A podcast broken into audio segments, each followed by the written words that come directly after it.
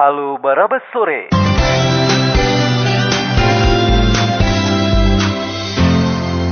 Halo Barabas Sore. 2019 sampai 2020 berapa banyak kasus yang kita tangani? Dan melibatkan eh, berapa banyak perseorangan ataupun korporasi Pak Darmawan? Berbicara untuk kasus uh, Karhutla untuk tahun 2019 itu Polda Riau dan jajaran itu menangani sebanyak 75 tindak pidana. Ya, sebanyak 75 tindak pidana kebakaran hutan dan lahan.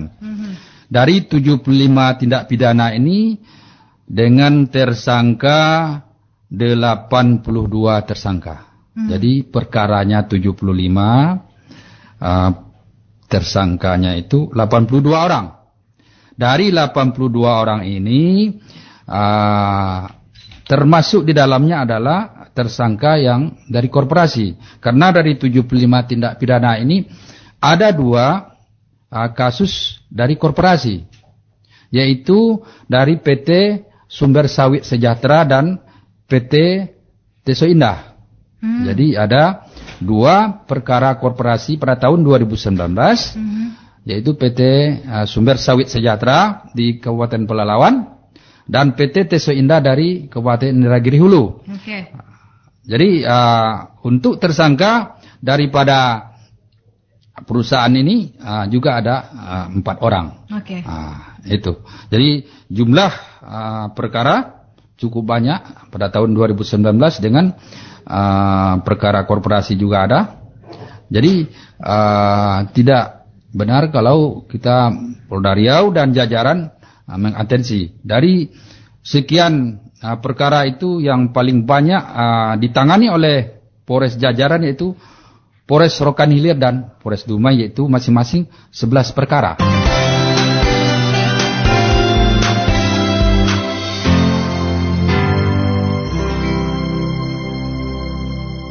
Ada nggak sih perbedaan dari eh, seberapa banyak lahan yang dibakar, kemudian itu lahan konsesi atau tidak, lahan pribadi atau tidak, terhadap penegakan hukumnya sendiri, apa terhadap putusan eh, hakim sendiri gitu, dan penyelidikan kita tentunya ada nggak sih, atau regulasi seperti apa yang kita pakai selama ini terhadap, karena kan ini tadi tindak pidana tertentu ya, jadi pasti beda dong dengan tipikor mungkin atau kriminalitas lainnya. Kalau kayak kita berbicara tentang tertentu nih, apa saja kemudian undang-undang yang eh, disangkakan kepada tersangka ketika membakar lahan dan hutan tentunya, silakan.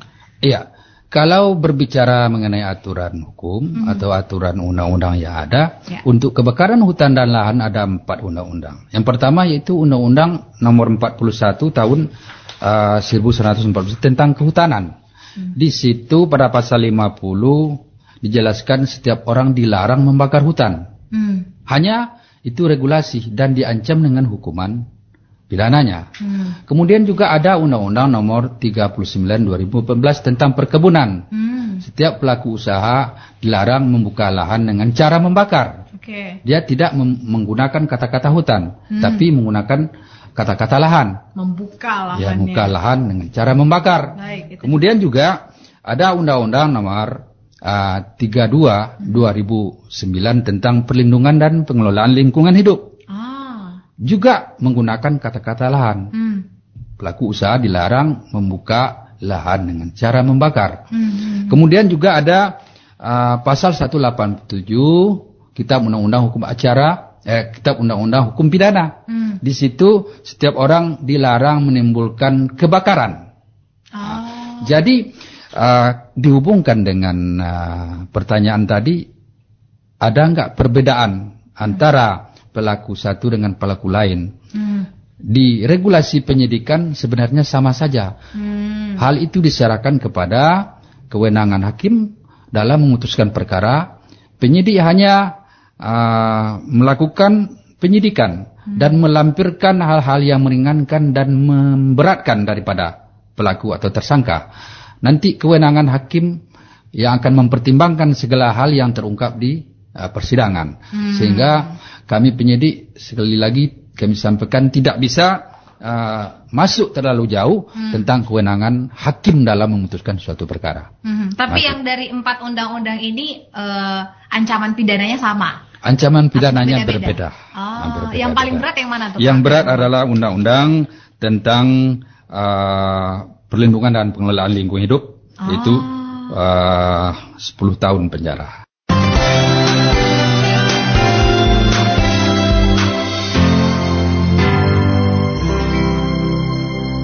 Dari hasil yang dilakukan penyidik selama ini Pak Darmawan, sebenarnya ini kebanyakan disengaja atau nggak sengajanya sih untuk provinsi Riau ini?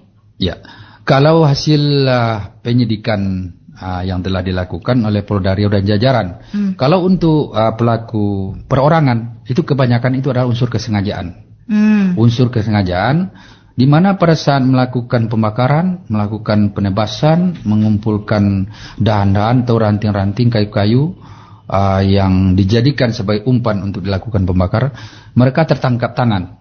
Hmm. Jadi tertangkap tangan pada saat melakukan pembakaran. Artinya unsur kesengajaan di sana uh, sangat uh, jelas kelihatan. Jadi sangat jelas kelihatan. Di pada umumnya ditangani oleh Polres jajaran Polda Riau. Jadi Oke. pelaku perorangan membuka lahan pada umumnya untuk lahan perkebunan. Mhm. Jadi dengan biaya yang rendah, uh, prosesnya cepat. Tapi nggak ada orang di belakangnya Ya. atau itu masih dalam penyidikan nih selama Da- ini? dalam penyidikan kita Ada uh, ada yang yang dalangnya ada, Mhm. ada yang memang lahan mereka sendiri. Hmm. Ah, ini kan lahan mereka sendiri, kadang dibuka satu hektar, dua hektar dengan cara dibakar, Mhm. proses cepat, biaya murah. Mhm. Kadang mereka tidak sanggup menjaganya. Ah, Begitu oke. dibakar, ternyata musim kemarau, lahan itu gambut, ya kan? Hmm. Sehingga ah, kejadian kebakaran itu bisa meluas Hmm. ke lahan-lahan sebelahnya, sehingga mereka tidak sanggup lagi mengawasi, menjaga, apalagi memadamkan. Hmm. Ah, inilah yang menjadi ah, dampak yang kita rasakan selama ini dampak daripada akibat kebakaran hutan dan lahan. Mhm. Terus ah, kalau ah, dari segi perusahaan, perusahaan ini ah, ditangani oleh Polda Riau seperti PT Sumber Sawit Sejahtera dan PT Toso Indah. Mhm. Tapi sebelum itu pasti ada lagi kan nama-nama lainnya Pak Darmawan? Ada, ada, ada ah, ditangani juga oleh Baris Krim Mabes Polri. Ah, jadi kita di Polda Riau juga ah, di backup dengan penyidikan joint investigation namanya. Itu di backup oleh Baris Krim Mabes Polri. Ada ah, perkara lain tentang korporasi juga ditangani oleh ah, Mabes Polri. Ah, Jadi untuk ah, kebakaran hutan dan lahan di lahan konsesi perusahaan ini pada umumnya mereka tidak tertangkap tangan. Ah, Kita tidak tahu dari mana awalnya sumber api. Oh, tapi kita punya satelit Pak. Iya.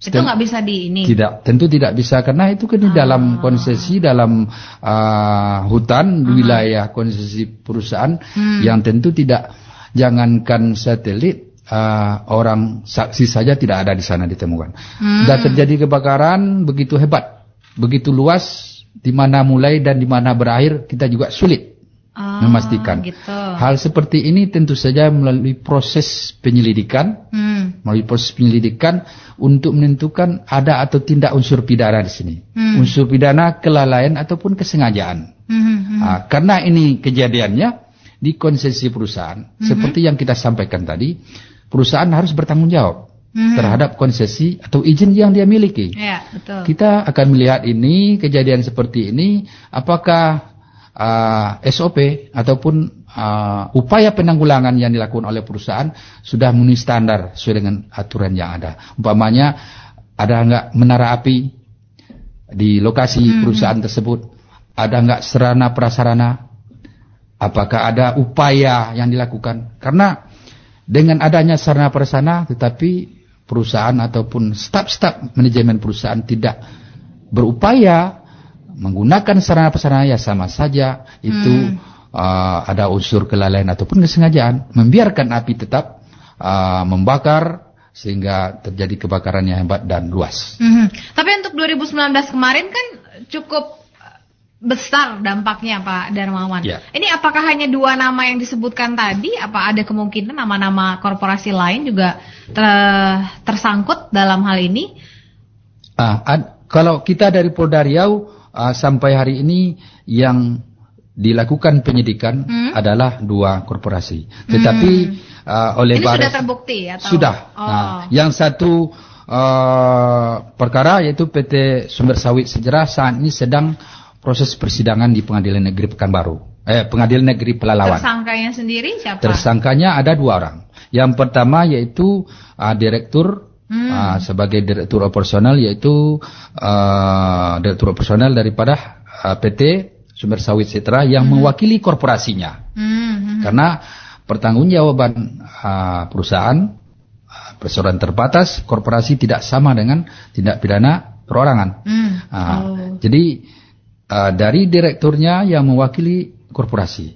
Kemudian ada tersangka per, seorangan namanya yang bertindak sebagai uh, operasional di lapangan, ah. uh, yang seharusnya sesuai dengan jabatan dia berbuat mm-hmm. dan bertindak untuk mencegah untuk tidak terjadi kebakaran hutan lain, ternyata yang bersangkutan lalai. tidak berbuat lalai, sehingga uh, secara tersangka perseorangan bisa kita terapkan. Jadi ada dua tersangka mm-hmm. untuk PT hmm. Sumber Sawit Sejahtera. Yang Teso Indah tadi gimana? Teso Indah saat ini dalam proses penelitian daripada jaksa penuntut umum di Kejaksaan Tinggi Riau. Jadi hmm. uh, mudah-mudahan dalam waktu dekat uh, akan dinyatakan lengkap oleh kejaksaan, akan dilakukan penyerahan tersangka dan barang bukti. Hmm. Tapi lagi bergulirnya penyelidikan kita masih ada lagi nama-nama korporasi lain gitu yang mungkin terlibat karena 2019 kan ya. berapa puluh ribu kan Pak lahan kita yang terbakar. Iya dari September ya atau yeah. sebelumnya kalau tidak salah sampai yeah. uh, pertengahan November itu kan cukup banyak. Yeah. Apakah hanya persorangan saja di sana atau masih ada kemungkinan nih selain dua korporasi ini? Ya, itu yang uh, kita sampaikan tadi dari Baris Rim uh, Mabespori juga menangani dua perkara. Yang pertama yaitu PT ADI Plantation. Oke. Okay. PT ADI Plantation ditangani oleh Barreskrim, hmm. uh, dibantu juga oleh kita karena ini di wilayah Riau. Kemudian juga ada. Kenapa ditangani Barreskrim? Maksudnya kenapa tidak kita sendiri? Uh, itu ada uh, joint investigation. Ah. Di bergabung ada begitu terjadinya kebakaran hutan dan lahan. Jadi dari Barreskrim juga turun turun hmm. ke Polda Riau untuk backup dan mungkin juga melakukan penyidikan mm-hmm. uh, sesuai dengan uh, kejadian yang ada. Jadi mm-hmm. ada dua perkara. Yang kedua yaitu PT uh, Gelora Sawit Makmur, PT GSM Siak. Di Siak. Siak. Uh, mm. PT AD tadi juga di Pelalawan, mm. PT AD Plantation. Kemudian yaitu PT Gelora Sawit Makmur, PT GSM di uh, Kabupaten Siak. Tapi paling banyak nih di mana sih Pak? Untuk Karhutla sendiri di kabupaten mana luasan yang terbanyak? Luasan yang terbakar ya sesuai dengan data kita yang yang yang ditangani mm-hmm. pada tahun 2016 ini ada dua kabupaten ini. Mm-hmm. Yaitu yang pertama di Polres Indargiri yaitu lebih kurang 565 hektar. Mm, wow. Yang kedua di Polres Rokan Hilir 515 hektar. Mm-hmm. Jadi uh, artinya uh, apakah seluas itu itu kejadian uh, lahan yang terbakar hmm. di wilayah tersebut. Okay. Tentu saja tidak. Karena ini adalah objek yang menjadi penyidikan dalam perkara yang ditangani. Oh. Mungkin saja masih ada uh, lahan-lahan uh, yang terbakar lainnya tetapi tidak termasuk dalam proses penyidikan kita ini. Hmm, jadi tidak melulu seluas itu ya, gitu ya. ya. ya. Halo Barabas sore.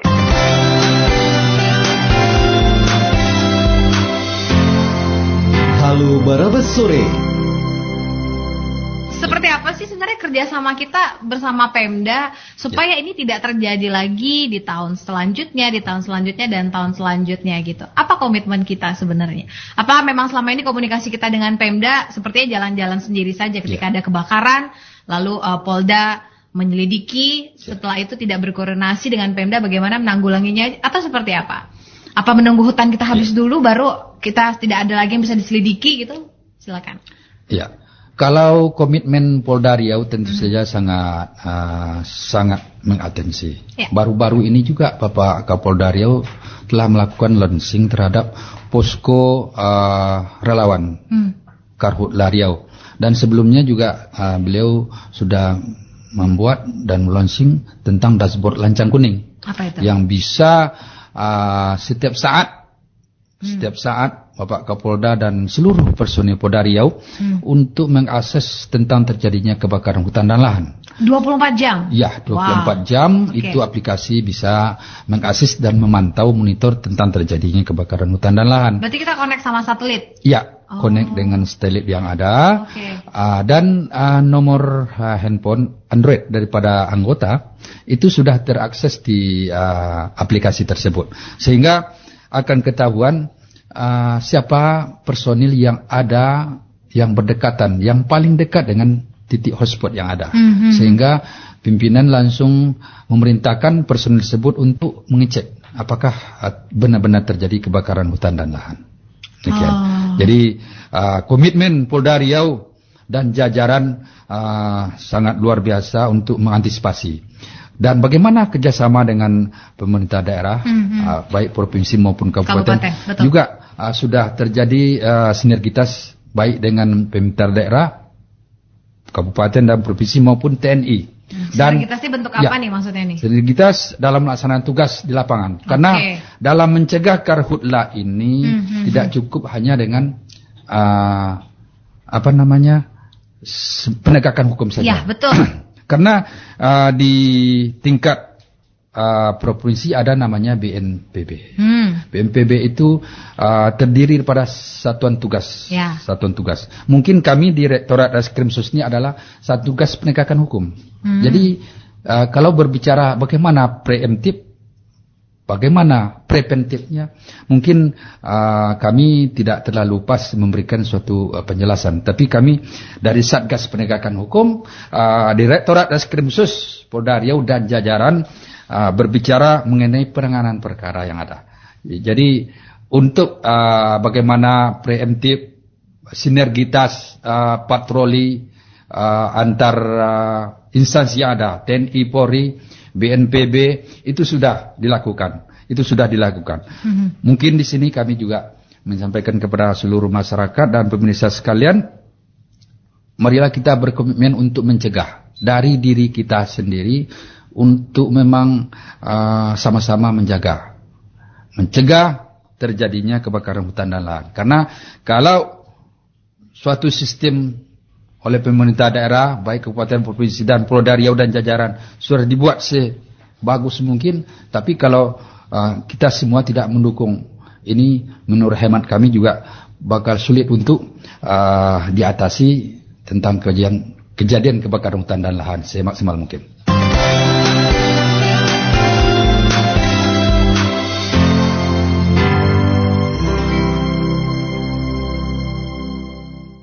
Untuk sosialisasi sendiri sudah masif dilakukan menurut Pak Darmawan selama ini?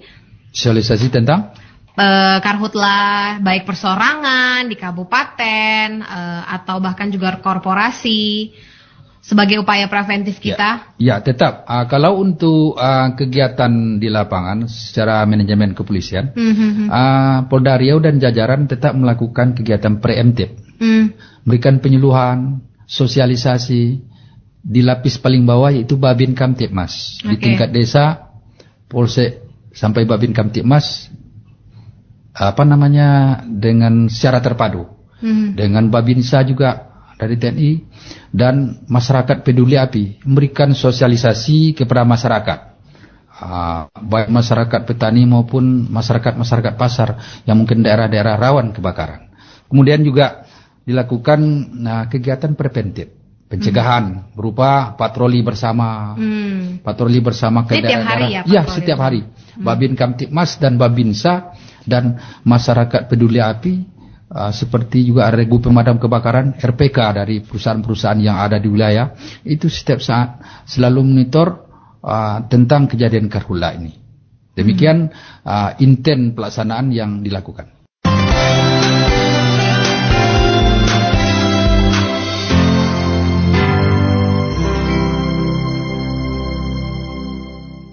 Bisa disampaikan nih komitmen dari Polda Riau terhadap penegakan kasus karhutla di Provinsi Riau. Silakan.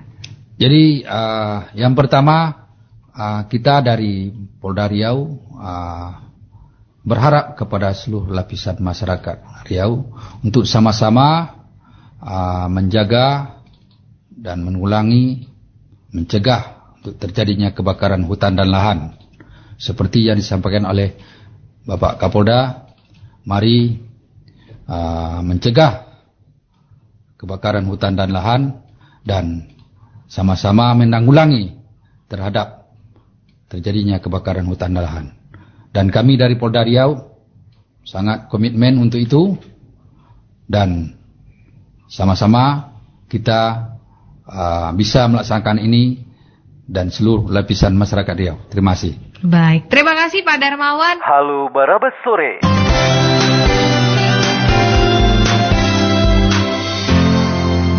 Halo Barabas Sore.